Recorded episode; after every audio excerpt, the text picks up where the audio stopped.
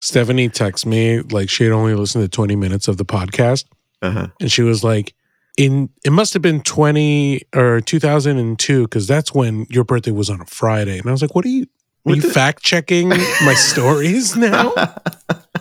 Dang. Yeah. Yeah, that, that- we're gonna be under a microscope now. So I'm not getting away with shit.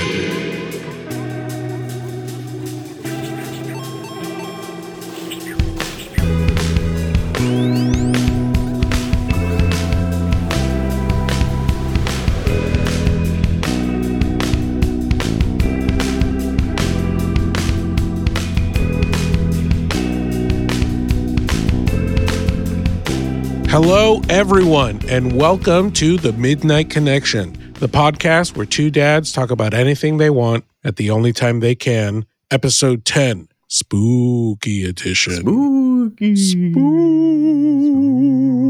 You remember those old, um, those old little like ghost things that would do like, oh, yeah. Oh Sounds yeah. like a whimpering dog. oh yeah. All right. Anyway, we're aging ourselves right off the bat. Uh, but we want to welcome you guys to episode 10. We're hitting the double digits. Woo. And we will start this episode like we start every episode with the connection question. Spooky, spookified? No, that sounds wrong. No, S- Just no. spooky edition connection question, which is what is your favorite Halloween candy? okay, okay. Are you a candy person? Oh, I love. I have. I am a huge sweet tooth. Really? I am not. Really. Yeah, I don't even can like send all your candy this way. I, I might. I might. I might. All right. So tell me about your your favorite Halloween candy. okay, so I um, let's qualify this. What what qualifies as a Halloween candy? Candy you would receive on Halloween. Okay, so any. Okay, all right. It's not any. You know, there's like you're always gonna get like mounds and almond joys, Yeah, yeah, yeah. Like that kind of stuff. I have to say, my favorite Halloween candy is gonna be the bite-sized candy bars. The fun size. Yeah, because it I just eat too much damn candy. But which They one? Because they sell them in the pack. Probably gonna go with the Snickers on that one. Wow, I think so. it's a uber, good one. It's uber sweet, but in fun size form, hmm you don't notice Until the seventeenth one. exactly. You're like, Until why does my mouth feel too funny? far. You know, my heart is racing way too fast right now. Yeah, I think that's my favorite. But I also like the other, like the regular mini little rectangular brick candy Mm. bars too. You know what I mean? Which oh, like the the Hershey's or You the like yeah, like a Hershey's? Special Dark or a Krackel, even I hate like that. dark chocolate, bro. You hate dark chocolate. I hate. I mean, it's not chocolate. everyone's cup of tea. You know, that's fine. That's fine. You know, my favorite chocolate, No chocolate. white chocolate. White cho- the non-chocolate. That's what every chocolate lover says. I love white chocolate too, so no no problem there. But yeah, that's my favorite. Those bars are kind of good. I remember when cookies and cream Hershey got really yeah, popular. Yeah, That was my jam. it's my favorite bar probably. Is it? I think so. If I had to choose one, Could you guess what my favorite bar candy bar is? Knowing what I just told you, and it's not the cookies and cream, and it's not the cookies and cream, but the fact that I just revealed about myself. Ah, huh? Nestle white chocolate bar. Paydays. Damn it! Oh, paydays. Paydays. Everything but chocolate. Exactly, bro. the naked Snickers. The naked Snickers. No, dude, it's so much better than a Snickers. I'm sorry. Paydays really good though. They Pay- they got the salty going with the sweet. It's a nice it's combo. delicious. And now they make like a chocolate covered payday. You I don't know if you've seen that. The Snickers? It's not a Snickers. It's a Snickers. it's not a Snickers, dog. There's so What is much it? more nuts in it. It's the same thing. What is it missing? I It's think the it's same it's not thing. that it's missing. It's the ratio of ingredient. Right? So is is it just like dipped? So you still have Exactly. peanut It's- form? Okay. It's it's Okay. the payday that they like, you know, with like ice cream where they like dip it in chocolate Yeah. Yeah. yeah and it's yeah. just like that outer thin layer. That's what it is. like the chocolate shell. Yes. Okay. I might have to find these. And that's a good it's a good balance because my problem, I do love Snickers, but it can get too chocolatey. I Mhm. hate Milky Way. and Three Musketeers because it feels hollow. Yeah, Milky is like worse because it doesn't have the salt balance. Mm. See, You I'm talking to a true scientist here. The- oh yeah, you said Three Musketeers. Yeah. I only loved them at one point in time. You know what point in time that was? What? When you had the when they had that mini game going on. I'm be aging myself here. When you each wrapper had a letter, and if you spelled Three Musketeers or something like that, you would win something. What? I do I not ate remember that. The shit out of those things. Really? Oh yeah, I tried to win that thing. So, by contrast, what would you say is your least favorite Halloween candy? Licorice. Hate Mm. that shit. Red licorice or black, Black. licorice? Black. Why That's that not. even- who gives out? Why does it licorice? exist? Who's giving out black licorice? Somebody does. No one is giving out black licorice. It is not the 80s. hey man. well, that's why I hate it. they learned good. It's true. I don't know. Like, what is that flavor? It, it, it is what it, it- it's black. Lic- it's like ass. It's black Yeah. licorice. How do people enjoy that? I don't, I don't know. Well, it's like, um, don't like- they say like absinthe tastes like black licorice? I, I don't like that's any better. It's like it's like snacking on wasabi. You know what I mean? Yeah, no, I'm not a fan. It's crazy. I like Black wasabi. licorice is good. That's a good choice for least favorite. I will probably have to go the, and I pair these together because they're always paired together. The almond joy mounds combo. The combo. It's just useless to me. It serves no purpose other than taking space in my bag. Yeah, I'm never excited when I see them, and I, I don't mind coconut either. Not a fan of coconut. What, are, dude? You really are not a sweet person at all. I'm not. So sorry. Well, what? Okay, so if you were to look into your Halloween bucket, what would you be excited to find? I would Popcorn be- balls? I would be excited to what? What You is that? A popcorn ball? what the fuck is a popcorn ball? You never had a popcorn ball? Where do you trick or treat that people are giving out balls of popcorn? Balls, You well, you could buy them. Like I don't, I don't know if they sell them anymore. But back in the day, you could buy a prepackaged popcorn ball, which is basically popcorn and I want to say caramel shaped into a ball. Okay, that sounds delicious, and It- now I want that. It is delicious. You should look it up. Popcorn balls. that doesn't seem like a very um, bag ergonomic treat. Like, is it think so? single wrapped? Like, wh- Yeah, what are the wrap. size of these balls? Are we talking wrap. tennis ball? we talking, like, Mm, Mentos? No, no, not that small. Maybe tennis ball, baseball size ish. I think. Wow. Maybe maybe slightly larger. Do you just eat it like an apple? Yeah, it's awesome. What? Popcorn balls. Okay, I need to find that. But no, I would be excited if that was in my bag. But I, like I said, I was excited for Snickers, paydays. I'll never forget the first time I had a Reese's uh, peanut butter cup Oh yeah, because I used to actively avoid those. really? I don't know why. There was just something about it that I was like, I don't like that. And then I remember trying trying it once, and I never looked back. Oh yeah. I mean, that was a close. That's close for my top candy. Also, a big fan of Kit Kat. Love Kit Kats. I could eat them all day. Simple to the point. Okay, Chris has I'm- sent I'm me a link you- for popcorn popcorn balls. Here's a, an Amazon link for popcorn balls. this is so unpopular; it doesn't even qualify for Prime. Hey, that's the seller's problem, not Amazon's, pro- not the popcorn's problem. It's four four point six stars, two hundred and seventy ratings on Amazon, dude. A food item. All right. I mean, I'll have to try it. I'll have to try it. Even though I almost consider it more of a Valentine's Day candy, would love to see a fun size bag of Skittles. I'm not a big Skittles guy. Really? Not really. Give me See, the I feel M&Ms. that's super sweet. I, I just I think I just don't like the the the flavor in general. The artificiality. Yeah. You want Give that just- realness, not that Just- just give me red M&Ms. food dye. No. I don't want it to melt my insides. Just just give me the the M and M's. I'm good. That's fair.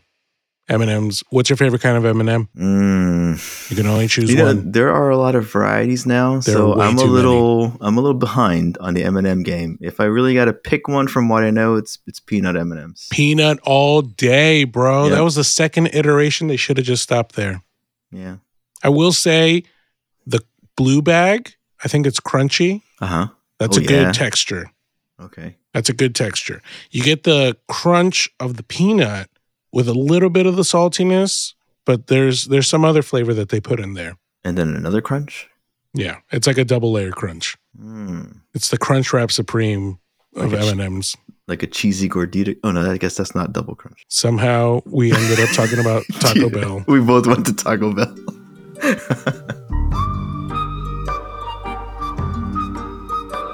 Have you bought candy? Are you planning on?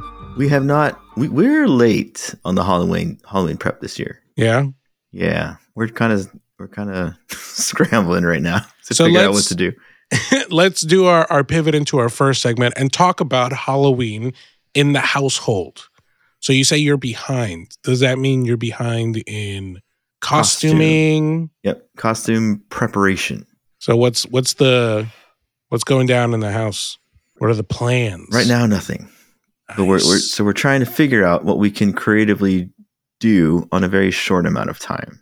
So here's what we've done in the past. Here's some some just to give you some context. Mhm. Back when we lived in Centerville and I worked right there across the street, the company I worked with worked for had really huge Halloween celebrations every year. So each, each department would would do up their entire section of the floor in certain Oh, nice. it was a big competition. All the kids would come in and trick or treat through the department, so it was really fun. And well, and we had to go with the theme of our of the particular group. So one year we did a simple thing of like just bringing them in some kind of costume. So Io first, Io's first time there, was she was just walking around in like an Eeyore costume, nice. super cute. But then one year we went, we actually made full like shark family costumes. Oh, Yeah. So we had we bought a set of sweats and then we sewed on fins. We sewed on like teeth and the, the front section and then put like, you know, like dad, daddy shark and mommy shark.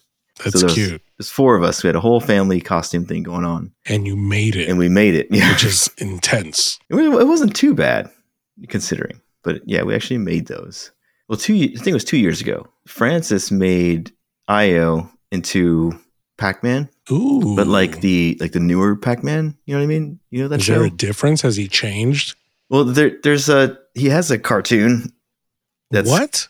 Yeah, it's like Pac-Man Adventures. I forget exactly what it's called. It's actually not even that bad, Hmm. but it, it it's like you know 3D. It's a, there's a whole like Pac-Man society.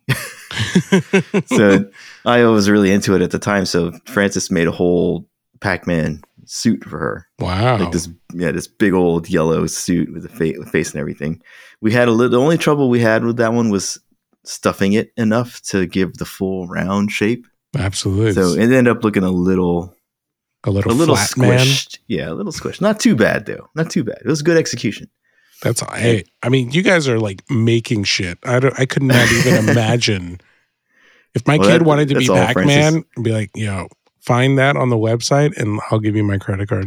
yeah.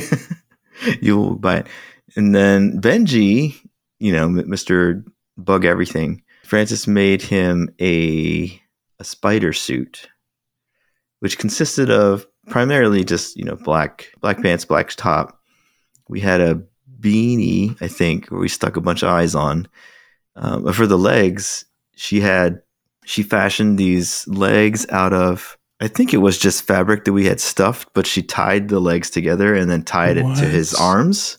So when he moved his arms around, his legs of course, it was all would go crazy. It was all one. yeah, it was really cool. Wow, you guys are wild. I love that. And uh, last last year, I think we just um, Io was Harry Potter, so we just bought that one. Benji was a caterpillar. We just bought that one. This year, we've just been so busy that it's it's been hard. So we were gonna buy st- buy us you know something for them. We got a little late to that game, so most of the stuff is gone or won't get here fast enough. So now we're trying to figure out what to do. We might. It sounds like we're gonna go the everyone is a sushi Sushi roll. direction. Yeah, a different kind of sushi. Nice. Have you guys done that before?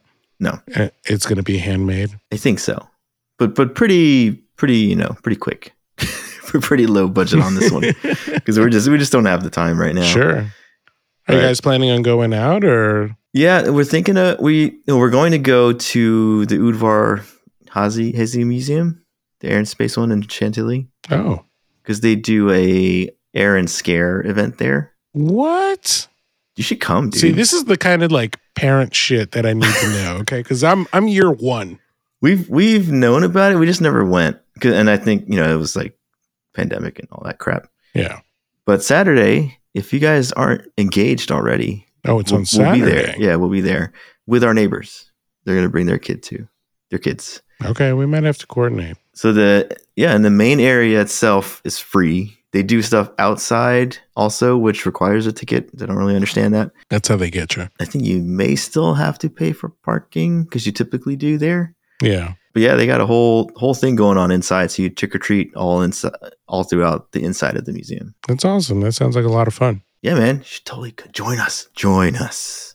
what do you guys typically do? Well, Stephanie and I have done a bunch since we met. I, I kind of go back and forth on Halloween because I'm a very like low effort kind of human being. Like I'm not I'm not making things, but I have been known to. Last year, Thea was like a month old right. when Halloween hit. So we did the family dressed up as dinosaurs. hmm I don't know why. I think it was a late costume. It's usually like Stephanie hitting me up at the beginning of September, end of August. And she's like, So what are you thinking? And I'm like, It's I'm way not. too early to be having this conversation. yeah. There's two full months happening. Talk to me in a month. And then it'll be October. She'll be like, All right, what are we doing? I'm like, It is too early. it's, it is two. We have one whole month. Yeah. Like with delivery, talk to me in two weeks. And then it comes down to it. And I'm like, oh my God, what am I going to do? Why didn't we do this earlier? like, yeah. So we definitely did like an Amazon jumpsuit uh, yeah. kind of dinosaur vibe, uh, which was great. I put on Jurassic Park on the Nice. TV while we handed out candy in the neighborhood. cool. And then this year, because I'm totally committed to being a full family costume hmm kind of human being, Okay. just because why not? Right. It's I can be a little bit extra. So we decided, and I guess it's fine to say since this episode will come out After. after. Yeah. We're going to be the Flintstones. Oh. I'm going to be Fred. She's going to be Wilma and little baby Pebbles. And we bought That's cute. uh we bought Thea this purple dinosaur plush Uh huh. that she'll carry around to be Dino. Sweet. And yeah, that's what we're pulling off this year. Are you gonna have a car? what did I just say? oh, speaking of, we did um Wreck It Ralph. Oh, word. Yeah, Family style? yeah. So I, I was Ralph, of course, and um, Io was Penelope von Nice. Schweetz. Did you make a cart?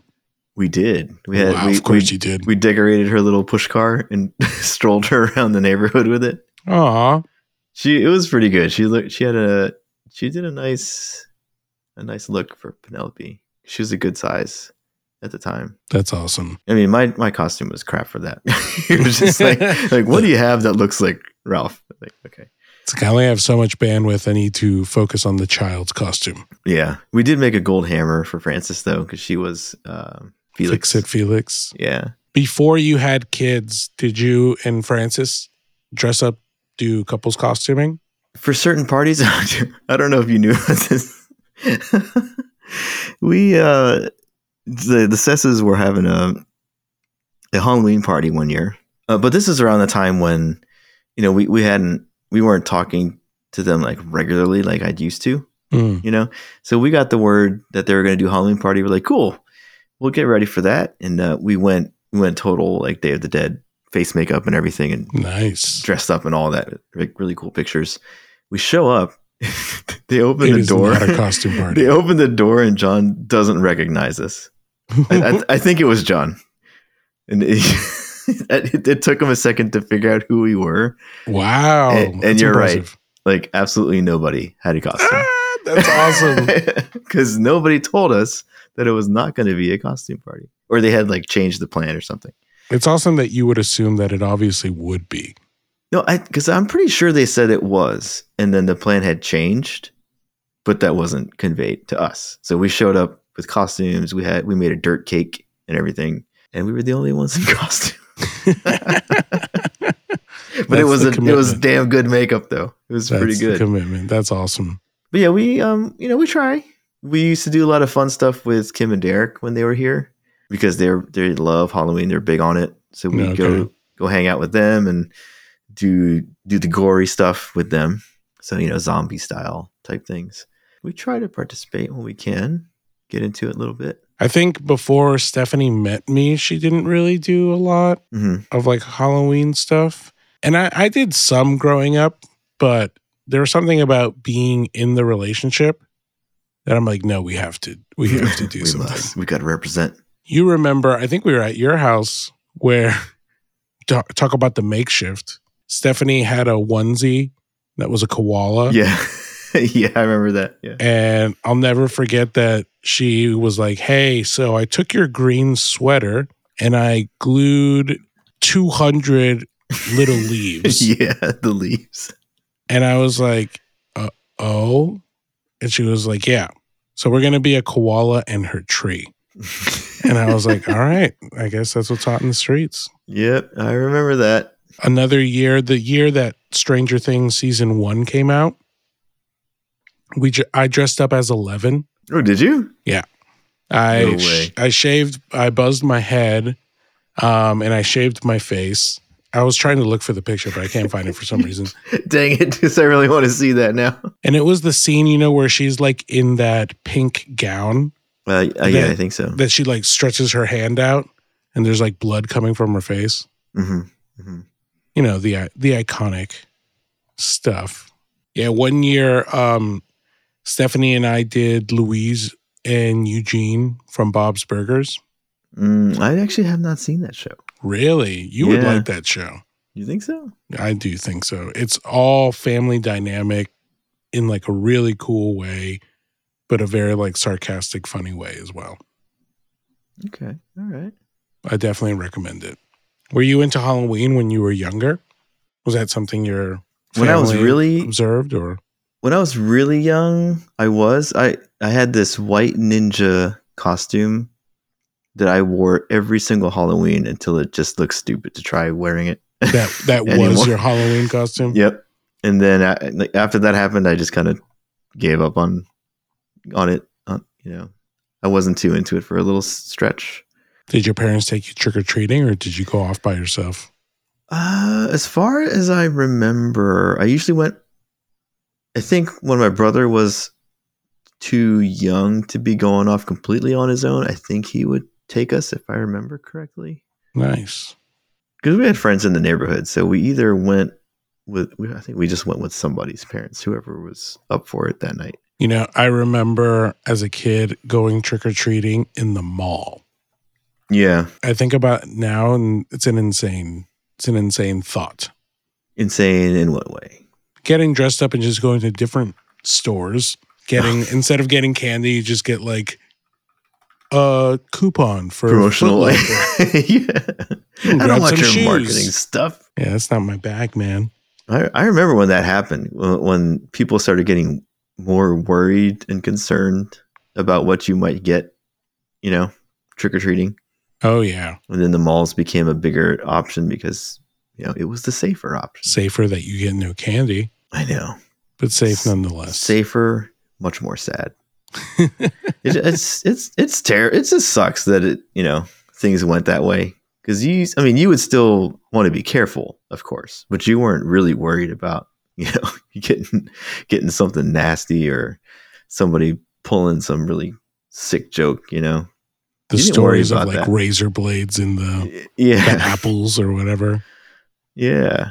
It's like you just got your candy and you could be a kid and not worry about it. You can't then- be a kid anymore. No, now you just can't trust the motherfuckers anymore. I feel like trick or treating community wise is coming back. Oh, I guess it depends on where you live. It's definitely big in my neighborhood. For sure, for sure. Is it big in yours? Well, so here's the thing. Our you've seen our neighborhood. It is walking around here is a nightmare. It seems It's- un trick or treatable. It is super hilly. Some of these driveways are just terrifying to walk on.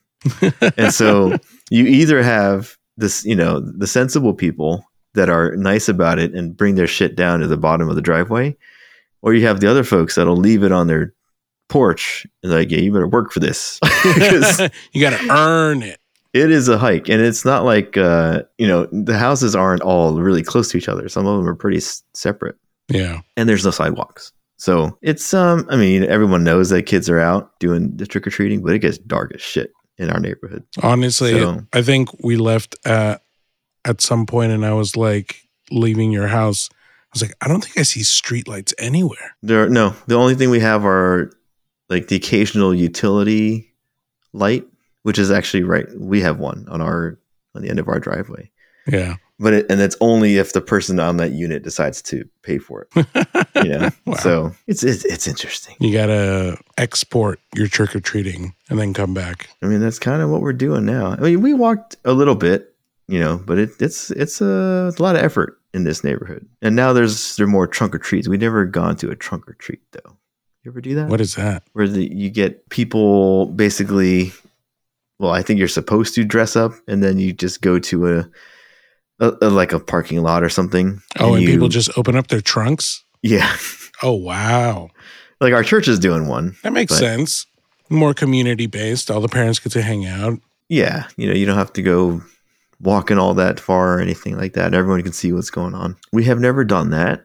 We did do the mall, I think, once. This on Saturday is probably going to be the biggest thing we've done in a while in terms of, in terms of trick or treating. So Do you remember like a standout costume that you personally did? Doesn't have to be with your family, but just Oh yeah. in Let the me, uh, in the era of your your trick or treatingness. I would imagine it's around college. yeah. I don't know if I trick or treated with it, but I made a uh, Kakashi costume. What? Yeah, let me let me show you, dude. I sp- I grew my hair out for a while to do it. Oh, I so want to see that. That was probably my most favorite. Most accomplished. Yeah, I was like, dang, I think I pulled this one off pretty good. What about you? Do you have one that that you are quite proud of? So I went to college at VCU and Richmond, you know, party party city. And I remember the year that I w- so 2006, I guess was the first Halloween that we spent over there and everyone was trying to come up with a costume and you know, low lift. Mhm. That, that's that's my nickname. My my costume nickname. So the biggest thing that we had at the time was Guitar Hero. Oh yeah, So I dressed up as Axel, one of the playable characters. oh Guitar that's Hero? cool. Yeah, So I had the whole like jean outfit. I put on a Guitar Hero controller and uh, had a mullet wig, hmm and I lived. wow, I lived my best life. that is.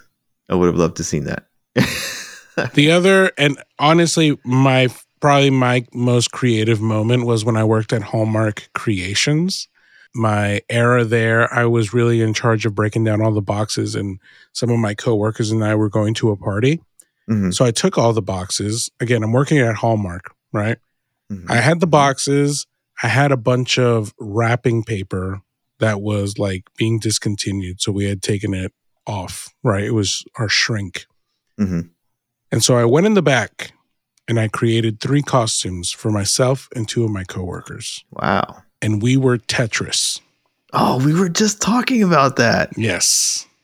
No way. The infamous Tetris. So I am a blue L piece. uh-huh.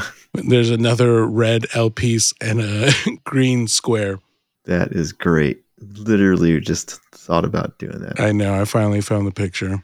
Your Tetris block. Dude, you look Oh. like Francis's cousin. Oh my gosh, I got to show her. This is so funny. But yeah, we were doing these barbecue parties uh, once a month and just having uh whoever wanted to come come through the house. And Francis came.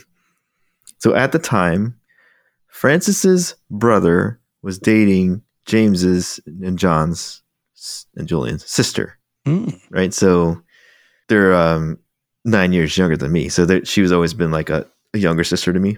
Our friends and our people came throughout the early part of the day, lunchtime, going into early evening, and then there was a whole second wave of people that showed up, and that was their friends. Nice. So they all came. We met then, and then they just kept coming back because we were also doing the workouts at the house at the time. Mm-hmm. So James was living with me, and you know John was always there, and we so we were working out all the time. And then their sister would come and work out, and she would bring Francis with her, Oh wow. and that was that was how it all started. Because we threw barbecues every once a month, It's the best way to bring in a good crowd. And that was that's the whole reason why we met Steph. Food and community. Food and community, exactly. That's why we did it, and it it worked. And it Look, worked. look at the fruit it bore. So take a look at me now. nice. There's just an empty space. Yeah. Good times.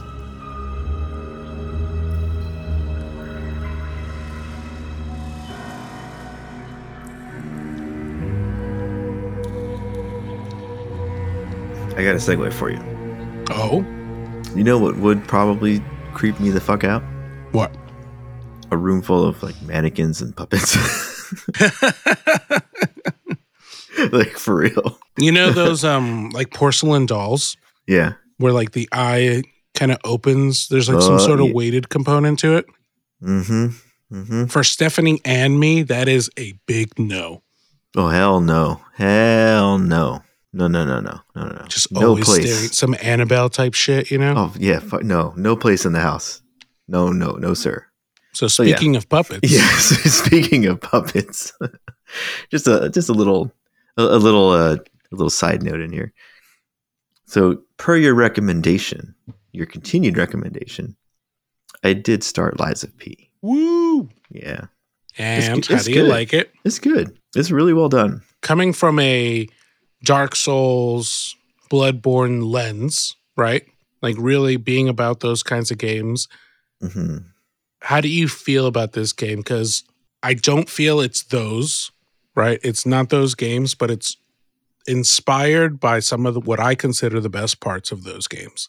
Yeah, definitely. So they don't hide that inspiration at all, which is fine.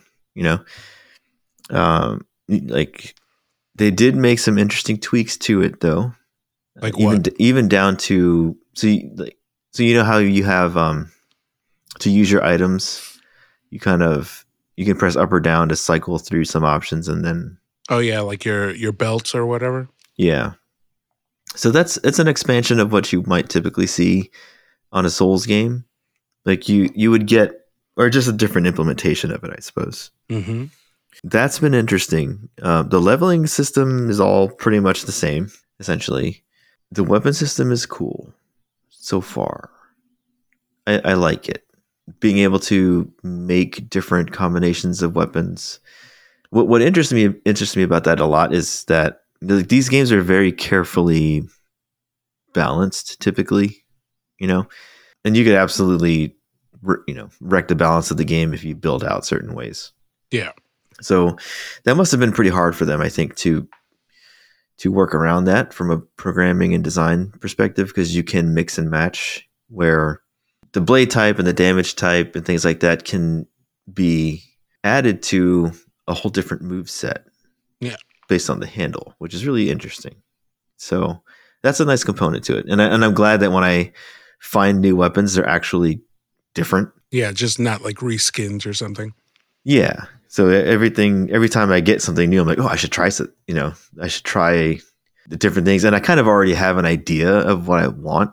So like when I picked up uh, the glaive, I got the glaive recently Mm-hmm. and I was like, oh, I know exactly what I want to do. so I paired it, I paired it with a handle that would do sweeping, like wide attacks and stuff like that, which is cool because usually you don't get that kind of customization. It's just this is what the weapon does. You either leverage it for how it's designed or you just don't like don't use it. Just So- use something else that's coming down the line. Yeah, no, I I love that aspect of it.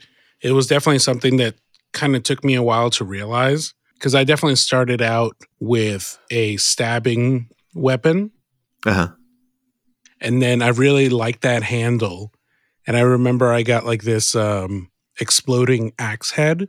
Ooh, I got the plain axe so far. So with the exploding one, obviously it's an axe, right? So you have to swing it. Yeah. And I put it on a stabbing handle. I mean, you can. You can. You the game will let you do that dumbness. I learned very quickly.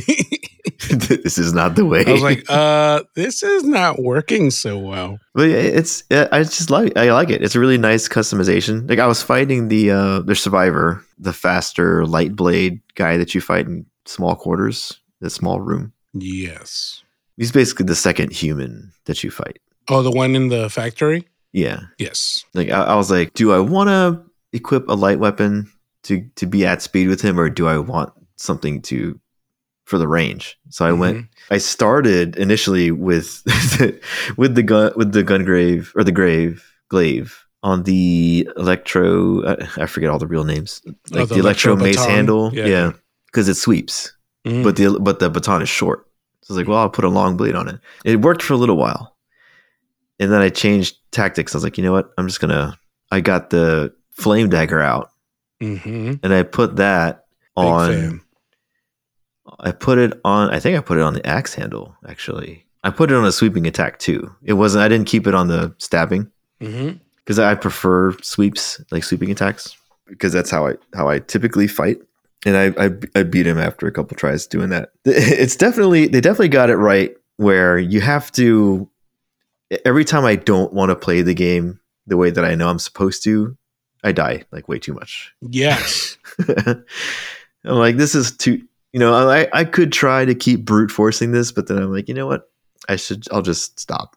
so then I stopped, took the time to learn his, his, his, uh, his speed and his pacing.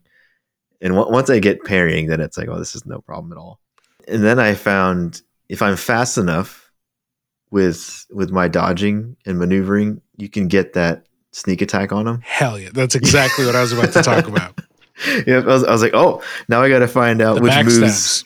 Open him up. Yeah. So I'll look for those moves and I'll do the quick, you know, do the quick dodge right behind him and then hit him with a backstab. That is something that I really do enjoy about Lies of P is the like staggering system in general. hmm I like, and I don't know if it's this way with Bloodborne and, and those games as well, but if you get the perfect guard or the perfect parry, it actually weakens. Sometimes you can break their weapon. Yeah, that's a really cool dynamic. Sometime, but what it will do is increase the enemy's stagger count. Yeah. So you can get to that point where like their health bar starts glowing white, and if you do a heavy attack, you get an auto stagger. Some enemies, not all of them, if you're sneaky and quick enough to get around behind them and you do that like critical hit backstab, oh, it just feels so satisfying. Yeah, because it's just as good, but you didn't have to build them up to it. And that's not, you can't do that on every enemy. yeah, that that stagger. I, if I remember correctly, it's been a while since I played Bloodborne. Usually, it's just once you wear out the bar, they just stagger. Like you hit them again with something, and you don't have to hit him with a strong attack to do it to set it up. That having to hit him with that definitely is frustrating at some points, but it also increases the urgency. Hitting him with the heavy. Yeah, having to hit up set up the heavy because usually when I'm fighting, I'm hitting. You know, it's like I've got everything carefully timed out and, and all that stuff, and then I was like, "Oh crap! Now I got to figure out when to When you can when to figure out this timing, yeah, so I can get him in the stagger." I love it. I feel like it raises the stakes of the battle because if you, I have lost that window before, Oh yeah, and I'm like, man, I just worked so hard yeah. for this boss to like get down to that point. Do you use items at all? no, not yet, and I typically don't. I typically don't. I will say, as I continued playing that game from the midpoint to the end, items were critical. Yeah, I, I was expecting that, so that I have a tendency not to use them until I really, really need them. I will give you one piece of advice that I did not know and found very helpful. I don't know if you've gotten this item yet, but there is an item you will receive that is a shot put. Mm-mm. Okay. Whenever you receive this shot put, when the enemy is ready to be staggered, you can throw the shot put and it will trigger Oh, the stagger. that's a huge deal. I read that on Reddit and it changed the way that I play. Wow. Is it slow to throw? It is it's like a heavy throw, yes, but it can go super far. Oh, interesting. So you don't have to be close necessarily. yeah, that's awesome. Can't wait to have that. Yeah. That's awesome. I'm glad you're liking the game. it's really good. Yeah. The only, if I had to nitpick something Yeah. at this point, uh, and I'm still early, so I don't really know if I, I'm sure it's going to change in some way. Like the puppet enemy designs so far have just been bland. You know, hmm I do like how I, I like the style of the people though so far. Yeah. and like I don't worry. like, Normally, when I get into a Souls game, I'm I'm tense as fuck when when you first get in there because you're like I don't know I don't know Everything's trying to kill is- me. Yeah, I don't know how this is gonna play. I don't I don't understand my my roll timing or any of that stuff. I don't have that with this yet. So I'm just like running through stuff pretty fast. And I don't know if that's just from the experience I've had or if they're not challenge I mean it they do plenty of damage if I'm not paying attention. Yeah. Do you think this game is harder, easier, or the same as your average Soulsborne game? I would say easier so far. Okay. Yeah. That's So far. probably why I got to beat the game. well, but but having I'll tell you this much: having played Sekiro and finished that and platinuming that, that helped a ton. Yeah. Because if I if I had not played that and I was forced to learn how to parry well, that that could be a tall order. Because in Sekiro, you have you just you just have to you have to understand and know when to parry, and and we're talking about samurai up in this bitch. so they, when Yeah. they come swinging, they come swinging fast, you know, and in, and in fast combos. So if you don't ingrain that pattern and that rhythm, there's no way you're gonna block that stuff. That that set me up a ton because I, I know like what to expect really, and I already have a sense of that timing and Mhm. feel. Like that one boss threw me scrapper Scrap the policeman. scrap policeman because I, I got the the timing down and then he got faster. yes. I was like, ah, God. So now I got to retime everything. And then they, they threw in the lightning part. So it's like, okay, well, I got, now I got to block it, get out of the way, or block it, hit him with a quick weapon, get out of the way. You know, it's like you have to having to adjust and all that. so are you rocking two weapons right now? And you're switching? Like you're Ye- equipping two weapons. Yeah, usually I did that with, especially with the scrapper policeman. I I started with a oh, with the mace. I think I started with a heavier weapon. As soon as he's changed, I changed to the lighter one. hmm so I could move faster. But yeah, I think I think Sekiro definitely helped Yeah. with that because Yeah. I'm like I'm not afraid to try and get in there and parry them. That was something I had to get over because when I played Elden Ring, I didn't parry at all. Everything was hmm. a roll dodge. And I learned very quickly in this game that I need to learn when to roll and when to parry. Yeah, Because even if you do an imperfect parry, you take damage. right. But it has that like Bloodborne thing where, like, if you attack quickly, you get some of that health back. Yeah, you get it back. But if you actually get hit, you lose it. It goes away. Yeah, yeah, it's cool though because it and they did it. They pulled. They're implementing it well. You Yeah. know. It's like a small Korean developer. Yeah, but no, that, my hat's off to them. They did a great job so far, and I, I know there's still a ton. I'm I'm using a so I do want to get the platinum on this if I can. I know that that's going to take at least two playthroughs to do it. So I'm following a guide, but only so that I don't miss anything. Oh, interesting. You know, so like I don't I don't. It's not telling me everything that's happening. I just read the next trophy because they do it kind of in order. So I'll just read like what's the next collectible so I don't miss it and then I'll stop looking at it. But yeah, it's great. I do I just I just want to get it back in there and keep playing it. It's good. I'll be excited when you finish it. Um, I did get to roll credits on Lies of P, and the ending was interesting. And I say that as unemotional as possible. okay. There are multiple right. endings. Yes. Yes. And for I those am of aware you of that. for those of you who don't know, Lies of P is about Pinocchio and Geppetto and puppets. And basically, what's happened is that puppets have gone crazy and have been killing humans. And there's this element called ergo that all of a sudden this one puppet kind of has like a soul and can lie, which puppets are not supposed to be able to lie due to the tenets of the Grand Covenant, I believe. Yeah, it's a very AI type thing. Yes. Yes, it very much is the Will Smith AI movie. Yeah. Yeah. with uh that's with Alan Tudyk, right? Uh He's the robot. Is he? Yeah. I love that man. I know. That dude disappears into every role. He does. Every time I see it, I'm like, yes, I'm watching it. Whatever he's in. Yeah, I, I really enjoyed that game. I will look forward to the DLC. So, what ended up happening is that I finished Lies of P and immediately started playing the Callisto Protocol. Mm, nice. How is that going? I have beaten Damn. the Callisto Protocol. That was fast. it's going quickly, apparently. so, I, I beat that game in eight hours and a half, which makes me, I, I put it on normal difficulty. I, you know, these are like the old team that made Dead Space formed Yeah. this studio and it's their first outing. I don't really remember too much hype or noise when the game dropped. I think there was a little bit of a backlash that people didn't really like it. I can tell you on that. So th- this is the industry I like to follow. Nice. so I, I got research here. You want me to give you some Yeah, color yeah, on that? So uh, there definitely was hype around it at f- when it was first announced because it came from the same people that that started Dead Space, and Dead Space is a pretty widely beloved franchise at this point. Visceral Games, I think. Yeah, I think that's correct. So people were hyped about it because they're like, "Oh, this is the new thing from the Dead Space, you know, developers," and and it looked great in the early showings. Right, lots of very bloody, very gory, very like environmental interaction going on. People were super excited about it, and then the previews started to come out on, near around release time. Uh, length, I think, was one of the things people didn't like.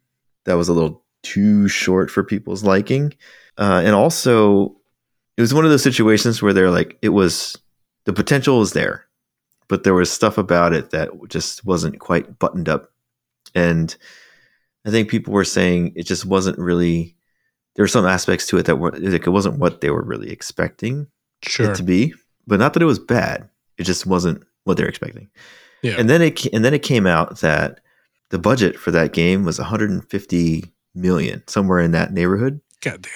and uh, yeah, I don't know if you have you know c- context for like game budgets and stuff, but that is way too much. that that is like that you that's pretty much like AAA space budget, Yeah. right? So you're you're talking like one of the first party studios from one of the major you know platform holders would have a budget like that for a game, and you know, and as good as it might have been, Callisto Protocol was definitely not that, and so it did not garner the success they were hoping for and people were unsure if that was going to lead to another one. And i think they not too long ago did went through some layoffs i Mhm. think. I forget. They, they had popped back up in the news again for something. Until we got this until the industry got to see more of it people were super excited about it. Yeah.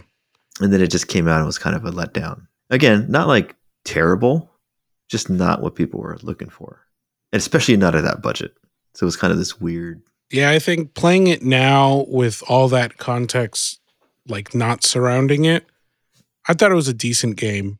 I think the first half of the game is actually really good, Mhm. visually stunning. Like the motion capture and the the rendering that they did for the actors. I forget her name. I think it's Karen Nakamura. She's in The Boys. okay Um, yeah and I think it's Josh Duhamel. I could be wrong. But like, bro, amazing, right? And the combat system is really interesting because in Dead Space, you had to cut the limbs off Yeah. of the necromorphs, necromorphs, and that was the only way you could kill them. If you shot the body, it wouldn't work. In this one, it's more melee based Mm, mhm. where you have to actively dodge attacks before you can attack because it's like you're breaking out of a prison it's like you know prison fighting kind of situation. Yeah yeah. Oh yeah i think that was one of the things too.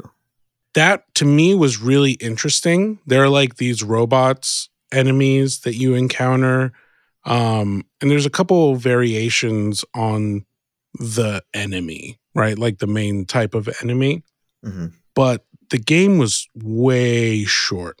Like when I got to the end, I was like, wow, how am I here already? yeah i'm already there It had great atmosphere. I wouldn't call it necessarily scary. It was a bit gory. I think it wrapped up nicely. I think it definitely could have gone too long, but something about the gameplay halfway through the game started to get a little bit stale and really Mm. repetitive. Okay. And it was, I mean, it was a good experience.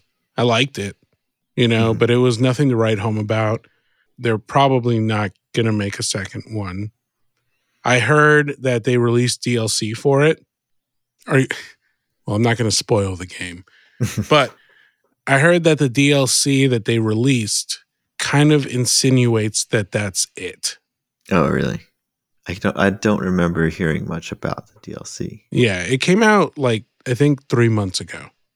But something about the way that that DLC ended kind of made it seem like they have put the lid right. on all on all production there. But, you know, it was free for for PS Plus.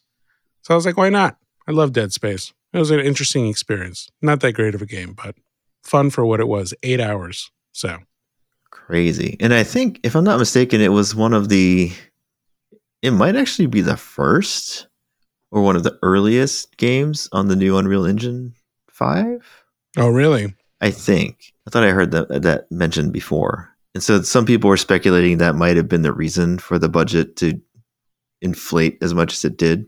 Mm. But yeah, people were just they're like there's no the whole thing just kind of didn't make a lot of sense. it's like how would you spend this much money to make a game that was that short And not that impactful. and not yeah, like and just not that great. It doesn't need to be long by any by any means, but if it's short, better be damn good for that amount of time.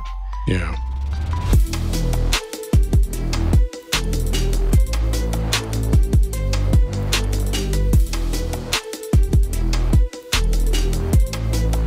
Well, horror games pivoting to horror movies.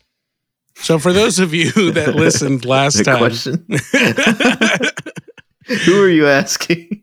I'm asking all of us, Chris. Okay, every, everyone. So, if you listened to last week's episode, Chris and I decided that for Halloween's conclusion, we would watch a scary movie. Now, I am a fan of scary movies and horror movies. Chris, I get the feeling that you're really not like a fan. generally no. Yeah. I could tell from after we picked the movie, you said, Oh God, why did I do this? I have a very vivid imagination. Okay, it gets the best of me sometimes. So what we ended up deciding is that we were going to watch 2021's Malignant. So Malignant was directed by James Wan and from a, adapted from a screenplay by Alika Cooper and it was based on a story that Wan and his wife Ingrid wrote together. But by the time that it had gone through some rewrites, they decided just to give the screenplay credit to Alika. Hmm. And so this movie is very interesting. So, for those of you that don't know the name James Wan, very popular in the horror scene. This is the guy responsible for Saw. So, Saw 1 was his directorial debut. Did you know that? Wow, no, I didn't. That a- is one of the most impressive. I love the original Saw. Yeah, it's a fantastic movie. And so he had done that movie coming straight out of film school. And this is this is part of the reason why I love horror, okay? Because people who make horror movies do so under incredibly tight budgets.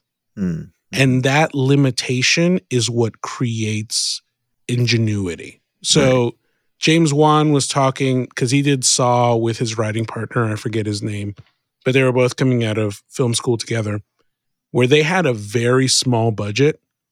And they were like, okay, how can we make a movie that takes place in one room and costs nothing? And so originally, Saw was going to be a movie about two people stuck on an elevator, and all the camera angles were going to be security cam footage. wow. But eventually, they repurposed that into Saw, which is two men chained to the opposite walls with a dead man in the middle of the room. And so Saw became huge. All of a sudden, James Wan is wanted by a lot of people. So I did read that he did have um, a bit of a slump. So Saw made 103 million worldwide, Okay. and its budget was like 200,000, some shit like that. No way. Wow. Yeah, it made so much money. So it immediately greenlit Saw 2 and the entire franchise, but he was kind of done with it. He directed the first one, he co wrote the third one, but he was an executive producer on all the other ones. hmm And then he did the movie Dead Silence, which I don't know if you remember is about a ventriloquist. Nope. Never heard of this. Fucking terrible. Was. Uh, terrible movie. Okay. It got cut down hardcore. And then he did some other movie with Kevin Bacon called Death Sentence, which was also trash. And people were like, oh, okay, this guy was, he was good. Yeah. he was But, a uh, one hit wonder. but, Maybe like- three hit wonder. exactly. And then you know what I found out that I didn't know, kind of bringing it back. In 2008, Wan directed the trailer for Dead Space. What? Yeah. Shit. Isn't that crazy? Wow. I did not know that. So he does the trailer for Dead Space, comes back, does Insidious. Insidious kills. He's back on the map, does The Conjuring, ends up like making a deal with Universal, ends up somehow directing Fast and Furious 7, Awesome. which is the highest grossing Is Fast it and? Furious movie. No way. Yes. And so he does uh Final Fan or Final Fantasy. he does Fast and Furious 7. He goes back and does some more horror movies. He comes and does Aquaman. Okay. Go does his horror movies. Now he's releasing Aquaman and the Lo- the Lost Kingdom. Yeah. So it's almost like horror is his shit. Yeah. But you know, you got to you got to do something. One Yeah, for yeah. me, one for the studio, you know? Uh huh. So Malignant comes at a time it was supposed to release in March of 2020. And as we all know, What happened in March 2020? When the film industry stopped and no movies were coming out, so they ended up pushing it. It had a very small limited release on like HBO Max and basically got pushed aside and like no one watched this movie. Mm. We watched it. We watched it. If you could summarize how you felt about this movie in one sentence or phrase, what would it be? I would just say confused. Confused. Okay. Yeah. I would say, what the fuck? Yeah. Yeah. Exactly. I I didn't know what it what I was experiencing, and I didn't know what the intent was either. So, this is going to be a spoiler heavy conversation, as one may think. Um, and I, I've been trying to go back and forth in my head as like as to what the best way to talk about this movie is. So maybe we'll talk about it kind of in order that it happened. I took some notes because you know I'm a fucking nerd. So this movie, and, and I'll read the plot so you guys can kind of get an understanding of what's happening, right? So the movie starts in 1993, and I totally thought it was Stranger Things. Like it was coming out, these doctors are trying to sedate this dude, Gabriel. The minute it started, they obviously don't show Gabriel, like, dude is throwing people out of the room. And I'm Yeah. like, it's gonna be a fucking kid. Yep. It's gonna, and you know what? It was a fucking kid. Dude, we were we were calling this movie all the way through. Really? I, I watched it with Ivan. Yeah. Nice. I watched it with Stephanie. It was very old school, like the 80s kind of films. And then, you know, it flashed forward 27 years and you meet the main character whose name is Maddie. And it's a woman, you know, living in Seattle with her husband. She's pregnant. She's coming home in between shifts because apparently she works her fucking ass off and her husband does nothing. Yeah. Yeah. What a terrible man. Yeah. What? A, he's a dick. he's just like completely passive aggressive to her. She's like, "Oh man, I feel I feel like sick. Maybe I'll just lay down for a little bit." He's like, "Whoa, I'm watching my show. Yeah. No, he's, I'm watching UFC, man. You cannot come in here and just turn off UFC." So she does, and since she turned off UFC, he goes all UFC on her. Pretty much. There's a line that I wrote down. I wrote down like various lines that just like hit me like Uh-huh. a ton of bricks. And one of them was when the husband said, she was talking about how she feels ill. right? And she doesn't Yeah. know why. And he says, quote, maybe you need to stop getting pregnant. I, I was I wanted to pause it and just be like, what what like it doesn't just happen. You know? Let like, alone the- multiple times. What the hell kind of line is that? Dude, he was such an asshole. So the husband ends up getting mad and grabs her head, back slams it into the wall. Yeah. It was a very big dent. It was yeah, that was vicious right there. and she did nothing. She he went down to get ice and she just closed the door. Yeah. Get out of the house. She's bleeding. Whatever. Get out Yeah. of the house. There there were many, many weird decisions in this movie. so many times we were just like, why why? What is happening here? I don't understand. And so in this first like opening part, the way that I saw the movie, because again, I watch a lot of horror movies, right? It had the campiness of like one of those B horror movies, Mm-hmm. Mm-hmm. but it felt intentional.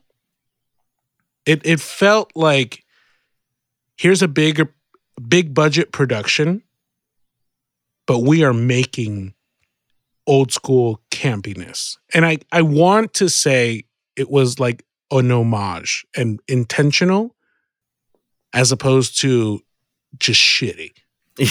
I couldn't tell. It was hard. it, and it happened right off the bat. Like w- when they were in the in the facility at the very beginning, yeah. I was watching it and I was like, "Are they serious with this acting right now?" Because it was horrible.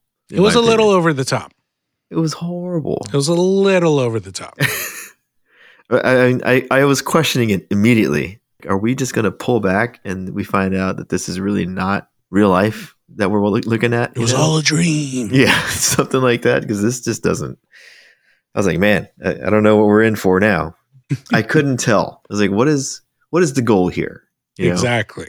Exactly. Yeah. And so after that happens, the husband can't get back into the room. So obviously, your man's got to sleep on the couch. This house that they have, I don't know if it was just me, but Stephanie and I got really caught up on the fact that their rooms were huge.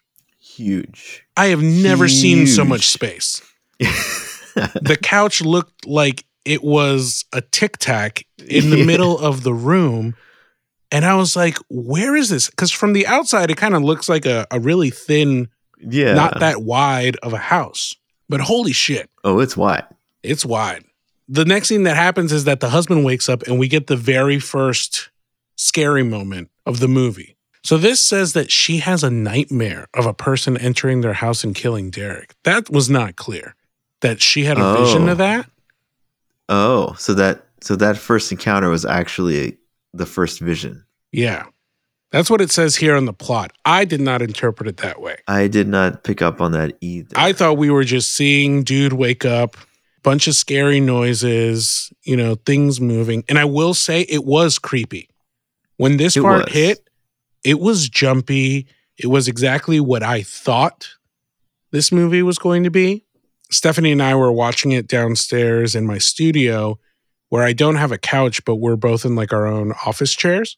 That first jump, like when the TV turned on and it was like, Yeah. you know, really loud and shit like that, she jumped and grabbed me. And that never happens. I was like, oh shit, she's We're in for it. screwed. Because so many little jump things happen. And this is why I like horror. I was telling Stephanie, like, as a sound dude, and I used to work on like film productions and stuff, with horror specifically, you have to know how to scare your audience. Mm-hmm. And when you give something away, like actually showing your monster, for example, or Mhm. doing those jump scares, you can't repeat it, No. Yeah. Yeah. right? Like you can only use one type of scare once and it will really work. And then you get diminishing returns every single time. So I was really surprised by this first encounter because I feel like they gave away a lot. Yeah. They were giving it up like pretty quick. They were giving up super quick. And when you finally see like the the shadowy figure that like stabs the head of the husband, and we we are obviously in spoiler country here. The minute that I saw that, I said the woman is the killer. I hadn't figured out like how exactly. I I- I thought was- I thought she was possessed Mm. at this was- point. At this I was point, still giving movie. it up. Yeah, I was still like, I'm just gonna, I'm gonna disbelieve for a little bit and see where this goes. the minute that that stabbing, because you know the monster's like in silhouetted black or whatever. Yeah, I was like, that hair. I've seen that hair five seconds ago. And they did have, um, they had that other scene shortly after where she's just standing there in the room, and they have her Oh, where she comes down and checks. No, no, it was after. Oh, oh, oh, oh, yeah, Yeah. no. When she's with the when the sister comes up Yeah, and she's like, yeah, I, I felt like this movie at all times was just telling you the information. yeah, It wasn't hiding much. it. I don't know if it was thinking it was being clever, Yeah, I, I don't know. but I don't it, know. but it really wasn't. And then when when the dude dies and Maddie wakes up and she goes down and she sees the the monster Gabriel, Yeah, it was to it felt like a complete ripoff of the ring. right. Like Yeah. the body contortion, creeping, but that motherfucker could jump. Yeah, yeah, that thing was moving. And it knocked her ass out. The minute it broke down the door, I was like, wow, that woman has lost her child. Oh yeah, hundred percent. After that happens and she gets taken to the hospital, we get introduced to the two cops. Yeah. What are your thoughts on the two cops? when they got introduced, I was I was like, "What is Kekoa?" This was the dude's name, Kekoa Shaw. One of the greatest horror movie names. I we always watch movies with subtitles. Uh, And I when I saw that on the screen, I was like, what the fuck? Is that really his name? And he said it like 70 times. I know. I'm Detective Kekoa Shaw. Like he had to say the full name. Yeah, this is I'm, I'm Kekoa Shaw. I was like, "What is Kekoa? What kind of name is that?" I don't know, bro. He could have very easily been like, I'm Detective Shaw. exactly. It seems Is so much more believable. kind of is there some kind of meaning there, Kekoa? You know, the minute that the cops came in, it again felt like a different movie. it did. All of a sudden, it felt like an episode of CSI. because uh, then we, we get the cops and, and there's already like a little bit of I'm, I'm like are they are they trying to be funny Yeah, it was like a buddy comedy. yeah because the other cop is like i don't believe any of this shit you know The black cop, yeah dude, the black, I had issues with the black cop. I had issues with black people represented in this movie all the way through uh-huh. because I only saw, and I could be wrong, I only saw two black people in this entire movie. One of them was the Uh. cop, and the second one was one of the women in the prison near the end of the movie yeah or the jail. yeah, yeah. Yeah, the disco queen The disco 70s soul mama. i was like, I was right like, out what the of fuck soul are we train doing, dude? Can we not get like pu- a, they re- a out of Soul regular human being, like not a caricature of black culture, but that's neither here nor there. the cops make a joke about the like forensic evidence person having a crush on yeah Kekoa. Yeah. Again, I was I was like, what? I was like, am I watching a, you know, a syndicated show here? Like, why? What is this? Like a laugh track starts going on in the background. Yeah, like she's flirting with him and stuff. Like they're joking about her. I was like, I don't. What am I watching? Know, what am I watching? So then Maddie wakes up in the hospital. We find out she has a sister.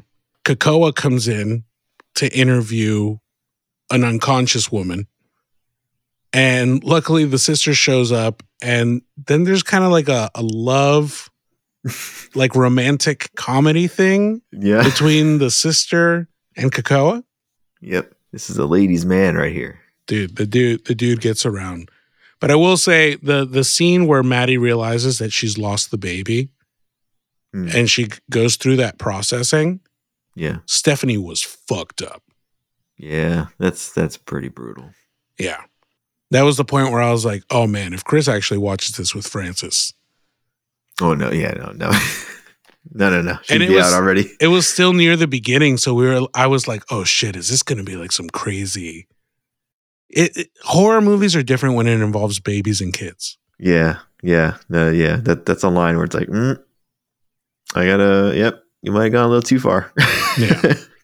Oh, the black cop from the beginning says that it's Maddie. Yeah. Yeah, she, calls it out. She already. calls it very early on. And then Maddie goes back home, I guess, after two weeks, which I feel like is not enough time. And she shouldn't be in that house by herself. No, no. But she was ready to go back, dude. She was. It was her house, Chris. I was like, why? Why? If I saw that in my house, I'm like, burn that motherfucker down. Or at least sell it. Uh, no. How are you going to get a new house? You got to think of the logistics here.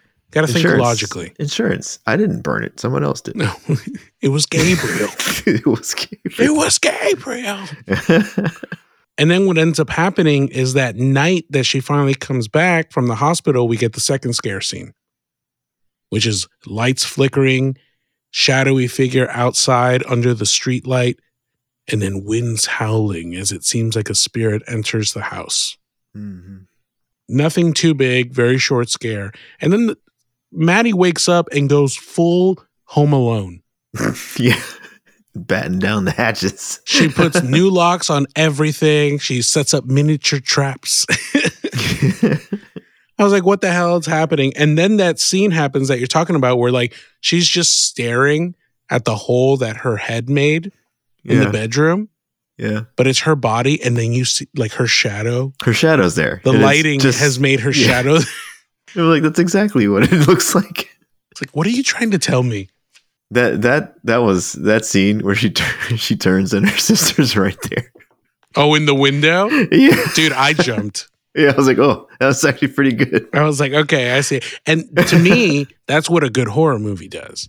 Like the jumps have to be there's a I always say there's a very fine line between comedy and horror, Mhm. but they do share a line. And that was a great little jump thing. I mean, the sister was pretty funny.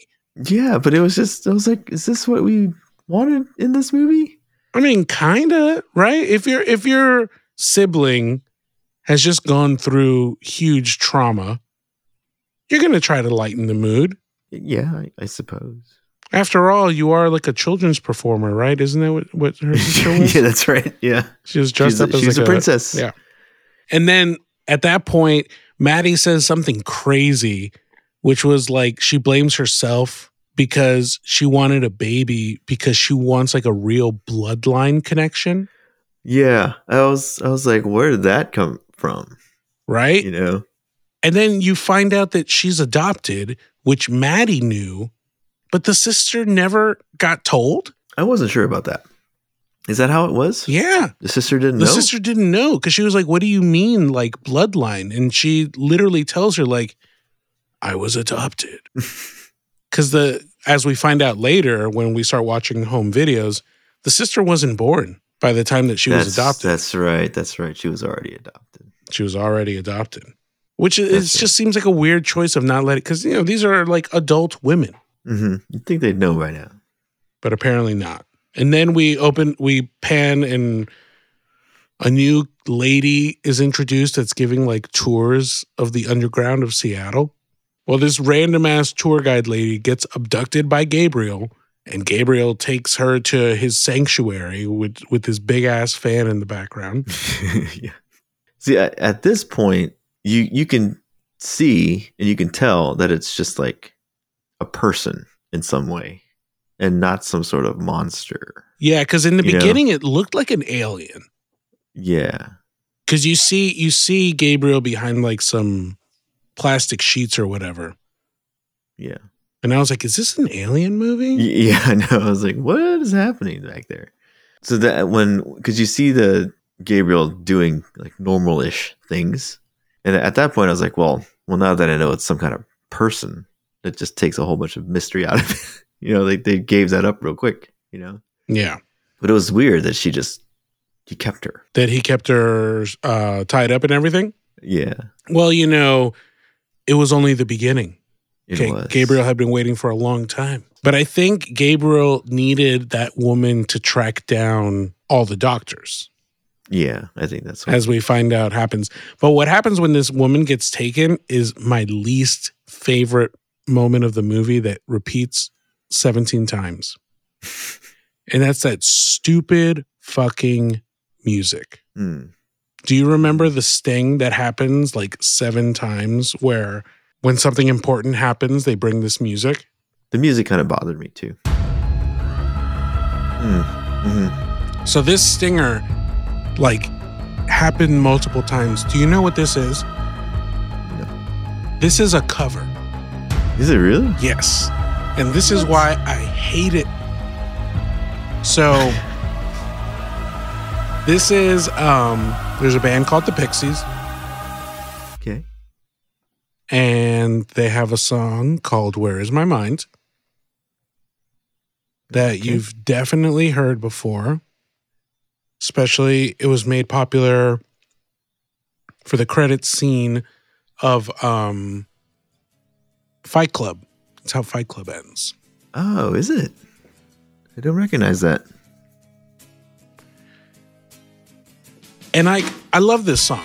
It's a it's a very popular song, but the way that it's used in this movie just fucking sucks. and I can't I can't stand it. Like it has this howling vocal in the the original. But the way they cover it's like terrible EDM electro. Yeah, I I noted a bunch of like. I wrote down that the some music choices. I was like, are they using cyberpunk tracks? I was like, what is happening? I don't understand. Little did you know it's the same track that they're using. And also in this scene, we find out that Gabriel loves to play dress up. Because Hmm. Gabriel got some drip. He's got the, Mhm. the long trench coat, puts on the gloves. Yeah. It's very precise about all that kind of shit. And oh, something that we didn't touch on is that Gabriel communicates via radios Yeah. and other electronic devices, I suppose. Why do these people have so many fucking radios? I don't know. I don't know. And how? What year were we in? I I literally wrote down what year is this multiple times. Yeah. I mean, it started in 1993 and then it says 27 years later. Oh, no way in hell. So it's 2020. They don't have those kind of radios in 2020. They, they do in that large house. Very strange. So then Gabriel goes finds his first victim, Dr. Weaver, right? Yeah. The the Yeah. doctor from the intro gives her a call, talks about uh I forgot what the fucking line was that he said to her. Time to cut out the cancer. Time to cut out the cancer. That is right. The repeated line of the movie. Which is it's just right on the nose. Pretty much. you know? and then again with the weird music, the radio starts playing like this this goth rock song. Yeah. It was like super fucking moody and I was like, first of all, that would never be playing on the radio. okay? No fucking way. And second of all, what fucking song is this? I, ju- I didn't recognize it. I didn't understand the choice. I, yeah, the music was like constantly pulling me out of the, the movie. Dude, everything was fucking pulling me out of the fucking So Gabriel goes and kills this doctor, and Maddie has her first like real vision, is what I thought, but I guess it might have been her second vision. I thought the visions were cool. It's interesting. Had uh, a it gave me like a Silent Hill vibe. Yes. A hundred percent. Like the way everything like disintegrated hmm and would like kind of like rip apart or whatever. Yeah, Yeah, I thought the visuals were really good. I thought the jump scare because I think she's like putting uh, clothes in the laundry, hmm and then it, when she comes out of it, like the lady is screaming like in the little window of the laundry thing. yeah, I was like, oh shit, okay, cool, here we are. But then Gabriel is chasing this woman down, and Gabriel sees one of her awards, which is like this spear tip yeah.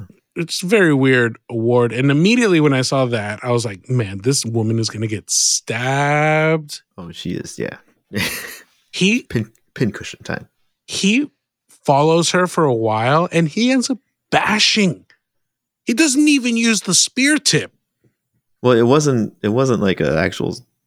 It, it still had like the snake coils on it or oh, something. Oh yeah, he hadn't he hadn't it was gone yeah. through crafting yet. Exactly. He didn't go to his workbench. I will say that the kills were kind of brutal. they were very brutal. And and that was another confusing thing because it was brutal shit up against B acting, weird music, romantic comedy, jokes. And it's like, what the fuck is happening here? Yeah, it was such this weird conglomeration of things. When when you see him doing stuff, Yeah. at first I was like, okay, why is he going backwards? Right? Did you catch that early? Yeah, I did, and I, f- I forgot when, what scene exactly, but I was like, this doesn't look right. I was, you know, I was like, something about this is weird.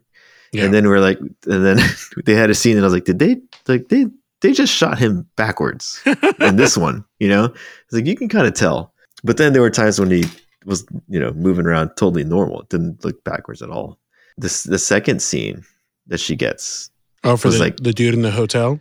yeah, like just like the way that that looked with the whole backwards looking, like that whole thing was just like, well, that's really creepy because it's so like an abnormal.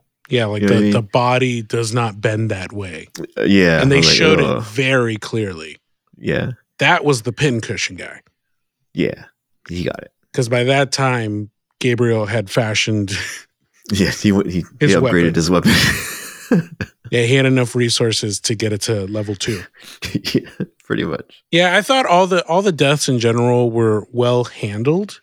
Because there's three doctors that die.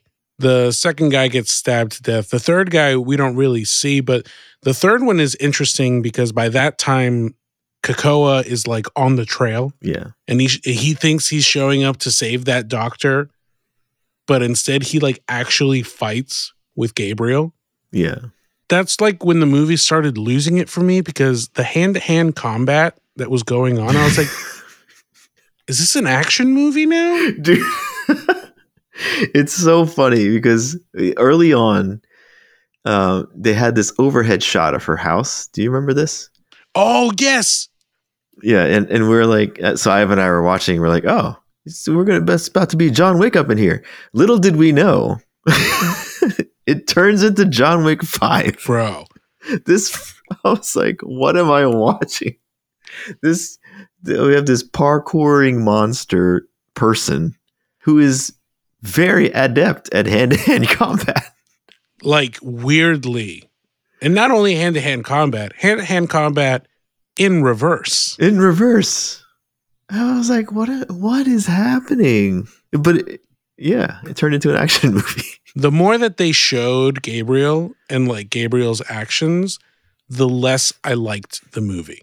right, right. I, I think if they had kept it a little bit closer to the chest in terms of like what they showed, I think it would have been more successful for me. But there came a point where it was just like, what the fuck? Is he a superhero? I know. How how does Gabriel have superpowers? right.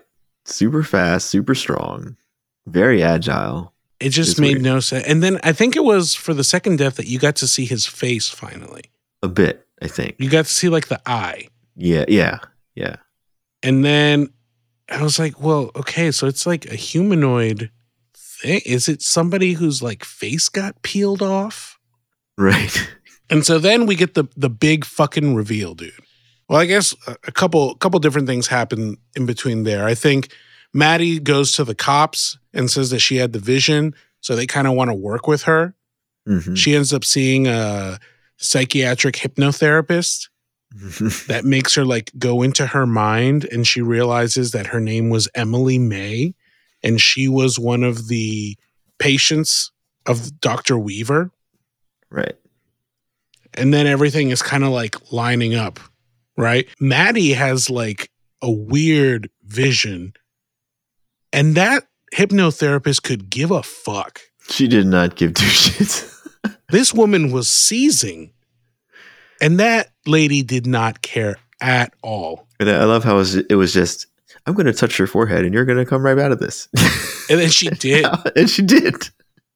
Meanwhile, at the exact moment that that happens, Oh we cut to the the lady in Gabriel's dungeon who finally, when Gabriel isn't there, manages to like get free from her bonds. And she's like trying to walk away, falls through the floor. You're in Maddie's house she falls like 25 feet. into the living room where the cops, Maddie and the hypnotherapist are. Oh yeah, she she did this. yeah. she fucking did this. You're the key.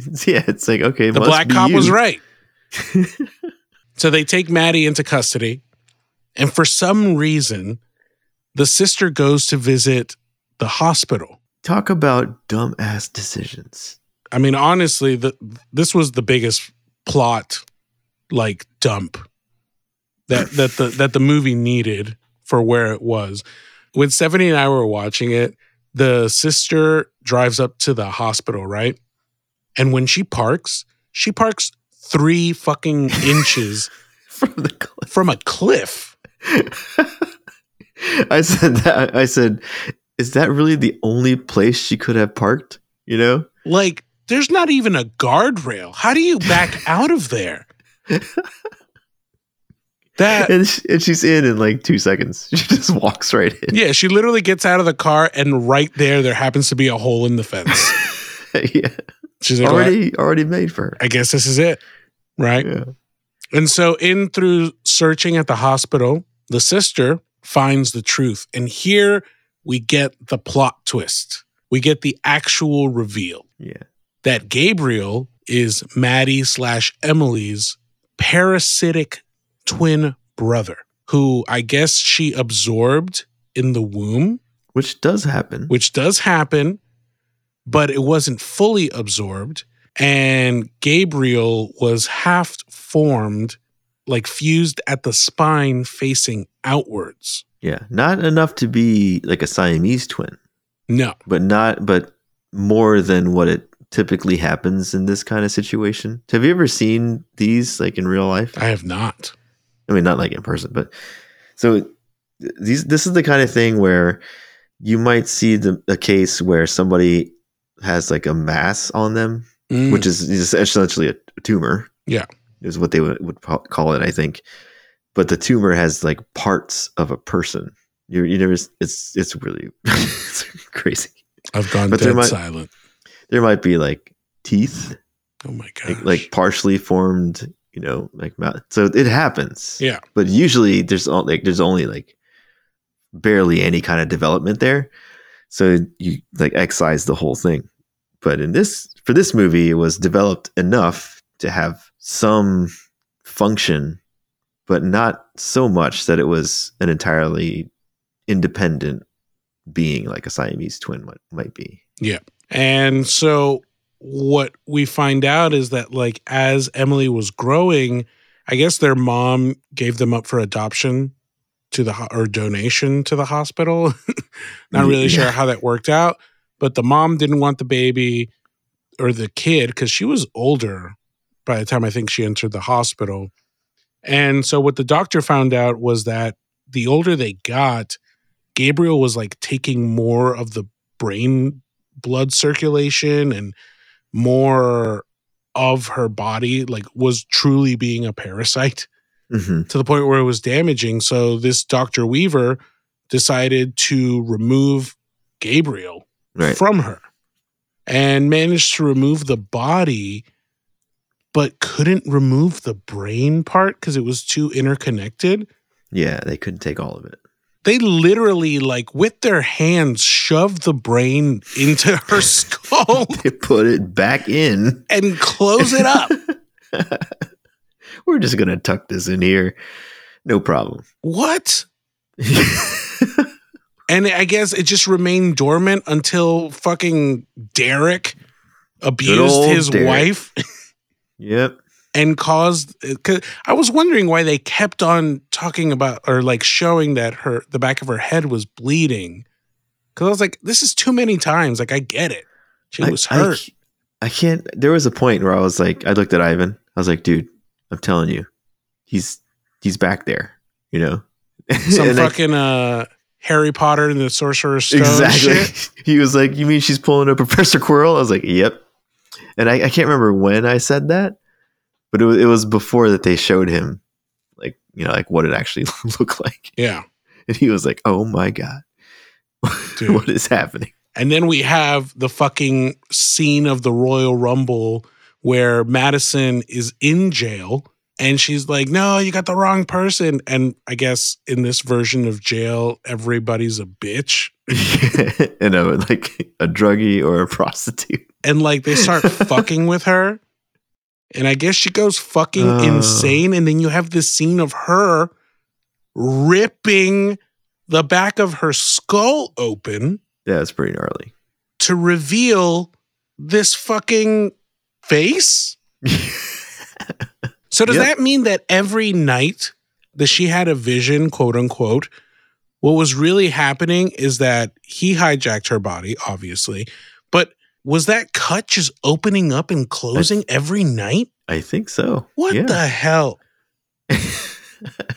I think so. Dude, okay, so whatever. They're in jail. She opens up her skull. Her body bones break into, you know, reverse mode. yeah. And then it becomes John Wick 4 as she manages to kill everyone in the jail cell before anyone gives a fuck to check about what's happening in there. And that one woman that was really egging her on in the front Yeah. was just like throwing bodies at her. I know. She's throwing everyone she could get her hands on. She was so whack. And so after that, I guess Gabriel takes full control. Well, it, well, here's here's another dumb decision. So, and then the cop finally shows up, right? Oh, Shaw? No, no, no. Like just some some. Oh, oh, the precinct. police officer for the jail. Yes. Yeah. So he, he shows up. They're all in this cell, locked in the cell. Of course, by the time he gets there, she's pretty much killed all of them. And he pulls out his gun and he starts shooting. But he starts shooting with his hand through the bars Mm-hmm. like a moron. Like, dude, she's fucking locked in the cell. Just back up. It's not like a couple inches are going to make the difference with your gun. Why? Why? Like, you realize the only way she's getting out of there is with your damn keys, and you're just so close to uh, the freaking cell. You are allowing that to happen. Like, you didn't have to do anything, bro. They were all already dead. and then possibly my favorite scene in the entire movie happens. There is a entire Matrix style fight scene in the Oh, police totally. precinct, yeah. to which at the end of it, uh, Kekoa and his partner are there. And like Kekoa, I don't know if Kekoa, no, Kekoa doesn't get stabbed at that point, No. but Kekoa gets like incapacitated and his partner's trying to pick him up. And then Gabriel's like running away, turns around and snipes him with a chair. dude. yeah, yes, across the room with a chair, and Ivan and I were like, "Dude, we think uh, the Chicago Bears might want this guy as a quarterback." like he just nails them. it was amazing, honestly. It was impressive. Our, our one of our most favorite scenes comes comes right after that. So you have Kekoa and the other de- the other detective are on the ground there, right? Mhm. And the uh, Oh, the CSI girl. the CSI girl who had hid out earlier in the evidence room comes to the main room and finds them. She walks in, sees the other detective first, and she's like, "Oh, detective, or you know, detective, whatever." And then immediately afterwards, she sees Kekoa, and she just like ignores the other cop, and she goes straight to Detective Kekoa Oh, and yeah. starts tending to him.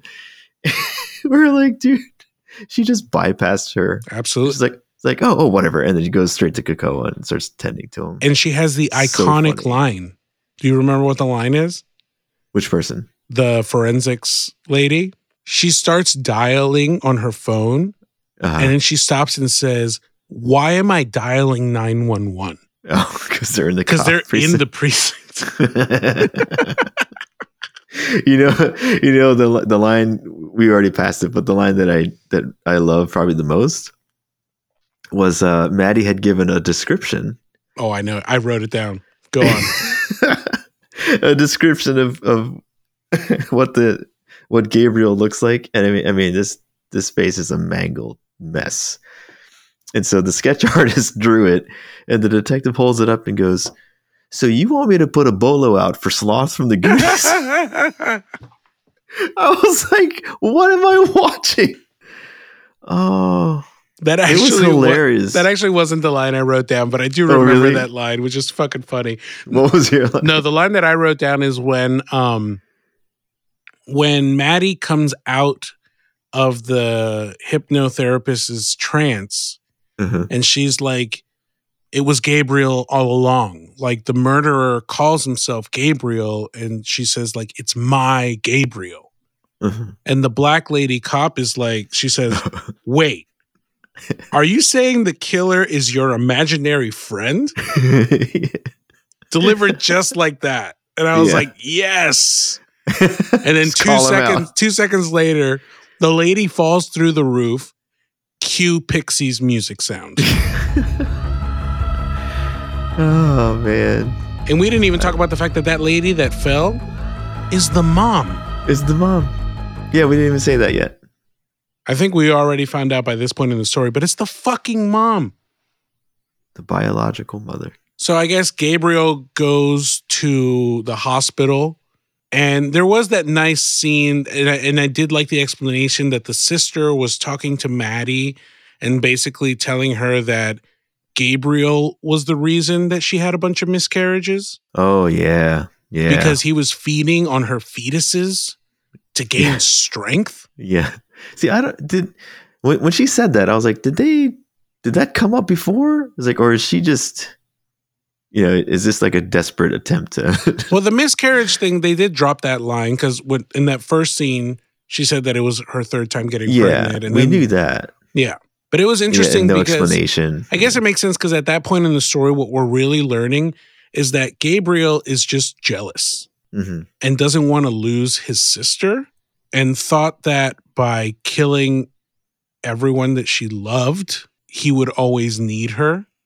Oh Right. man, we didn't even talk about the fucking probably one of the creepier parts for me is when they go to the mom and they're watching the home movies hmm and they're watching the two home movies. One I think was for Maddie's birthday Oh yeah, that yeah, those were creepy. where she turns and she's like, "Stop saying that." yeah. And they were like, "Who are you talking to, honey?" It's like, "It's Gabriel." Oh god, that is one of the most terrifying parent things. Dude, if that happened with my kid, get the fuck out. get, Get the get out out. right now. Get out right now. And the kid is adopted? Nah. Nah. So sorry. What- What's the return policy? Yeah, because the second fucking Oh, home God. video was creepier than the first. It was the Christmas one Yeah, where the dad is super creepy. taping, goes around the corner and sees the little girl talking on her toy phone, being like, Mom said that's not what's going to happen. Like, don't, you can't hurt the baby. Yeah, don't hurt the baby. What the fuck? And then later she has that moment where she thinks she's cutting a cake Yeah, and she's holding the knife above her mother's pregnant belly. yeah. That's when you return the adoption. That is the exact moment you return the adoption. oh my gosh. So, whatever, at the end of the movie, Gabriel is about to kill the sister because, oh, that's right. They went to the hospital because that's where the mom was. Yeah, So they were having like a family reunion. pretty much. Gabriel's about to like pull the trigger to kill the sister, the adoptive sister. And then all of a sudden, I guess the power of love gives Maddie the strength to overcome Gabriel. No, Mentally? you know what happened? You know what happened here? She went mom mode. Oh, shit. That's what it was. Because when when her sister was like, Gabriel has been feeding on your children, I was like, oh, you done messed up now. You, you brought out you brought oh, out the that's mom. when she told her. She told her to bring her back. yeah, That makes more sense. yeah. It's like, oh, she's gonna go mom on you. You're not gonna beat her now. and that's what happened. Oh, and you know the other thing was funny when uh, when they get to, right before that scene, they they get to the the her sister gets to the hospital and that guy has a heart attack. Basically, he's he started having the heart attack, and I was like, watch Ivan, he's gonna have a pacemaker, which is which is going kind? haywire. Oh, the the cop. Yeah, yeah, he was yeah, a cop, I think. I was like, he's got a pacemaker and it's malfunctioning now because the electricity's all out of whack. And she she was like, Are you having a heart attack? And he's like, "It- It's my pacemaker. yep. Yeah, we called he, that too. he was like, God damn it. You know what I didn't call is it exploding out of his chest. that was uh yeah, didn't see that one coming. So through the power of mother ship, mother dumb, uh, and caring for her sister, Maddie finally takes control over Gabriel, and Gabriel is the one in the illusion world now. Yeah. And Maddie's like, You're never going to hurt anybody again because you're trapped in my mind. All while she's like holding the a gun up to her sister in like the real world. yeah.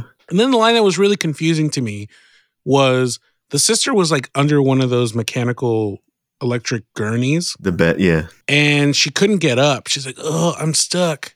And the sister like lifts that shit off of her.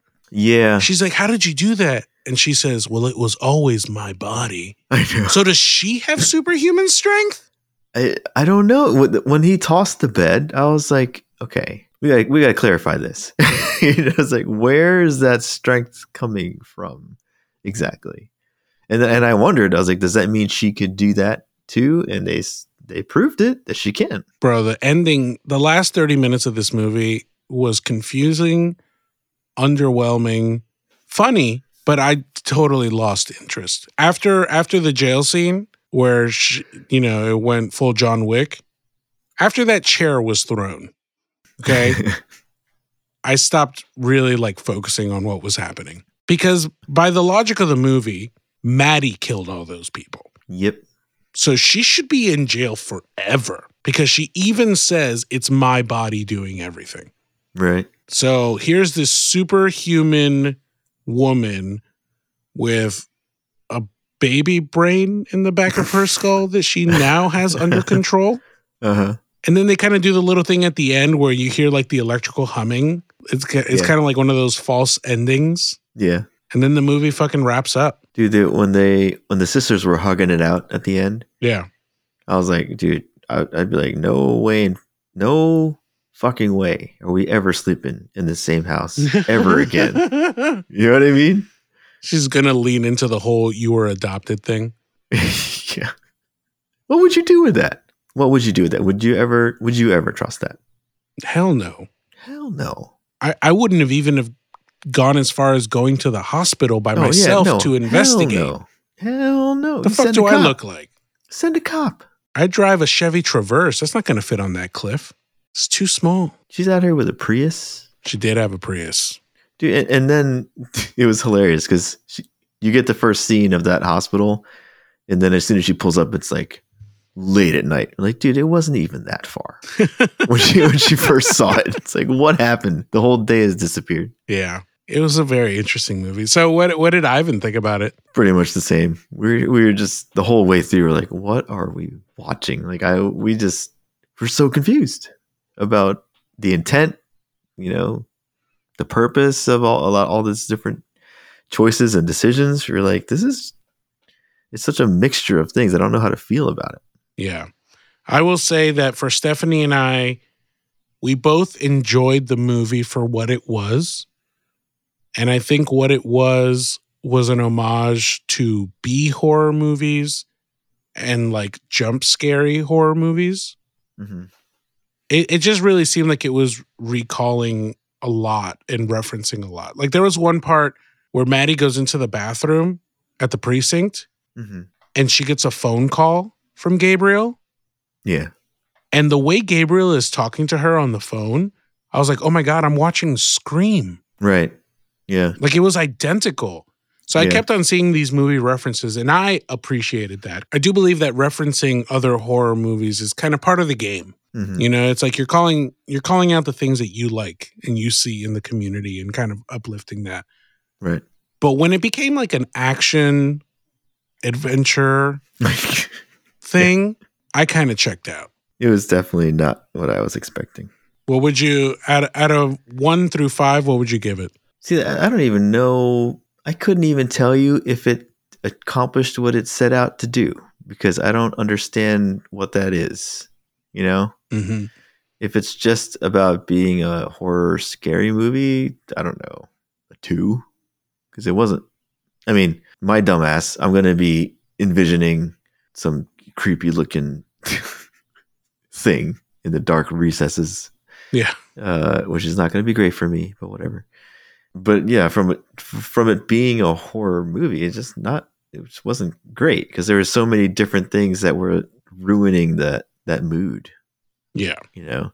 But like, but if it is like you're saying, where they're just trying to put together this this homage, and you know they wanted to have some of that camp in there and stuff like that, then maybe, like you said, maybe for what it was, they did an okay job. But I, I can't see myself doing anything beyond a three on that kind of scale. Yeah, no, I I fully agree.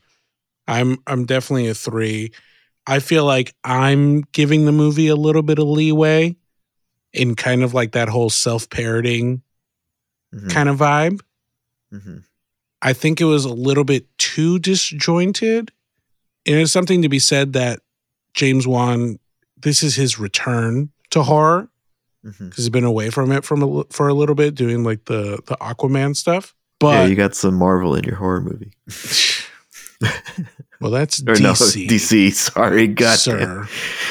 It's late, early. you gotta let me have that one. Yeah, but overall, lukewarm. I'm lukewarm. Next time we have to pick like a truly horrifying, scary movie.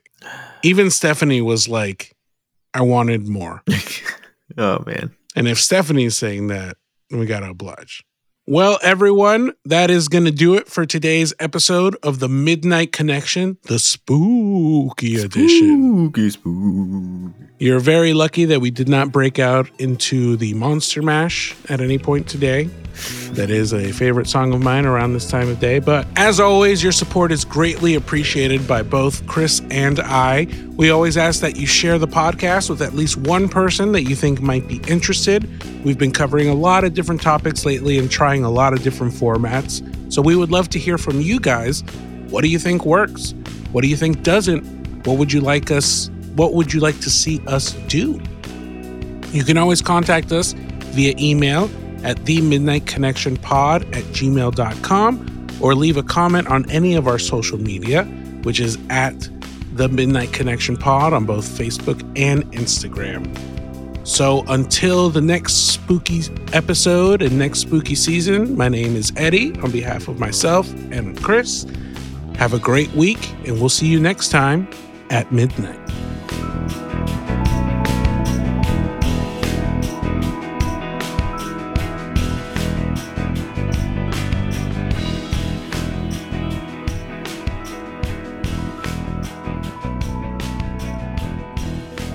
Thanks for tuning in to the Midnight Connection.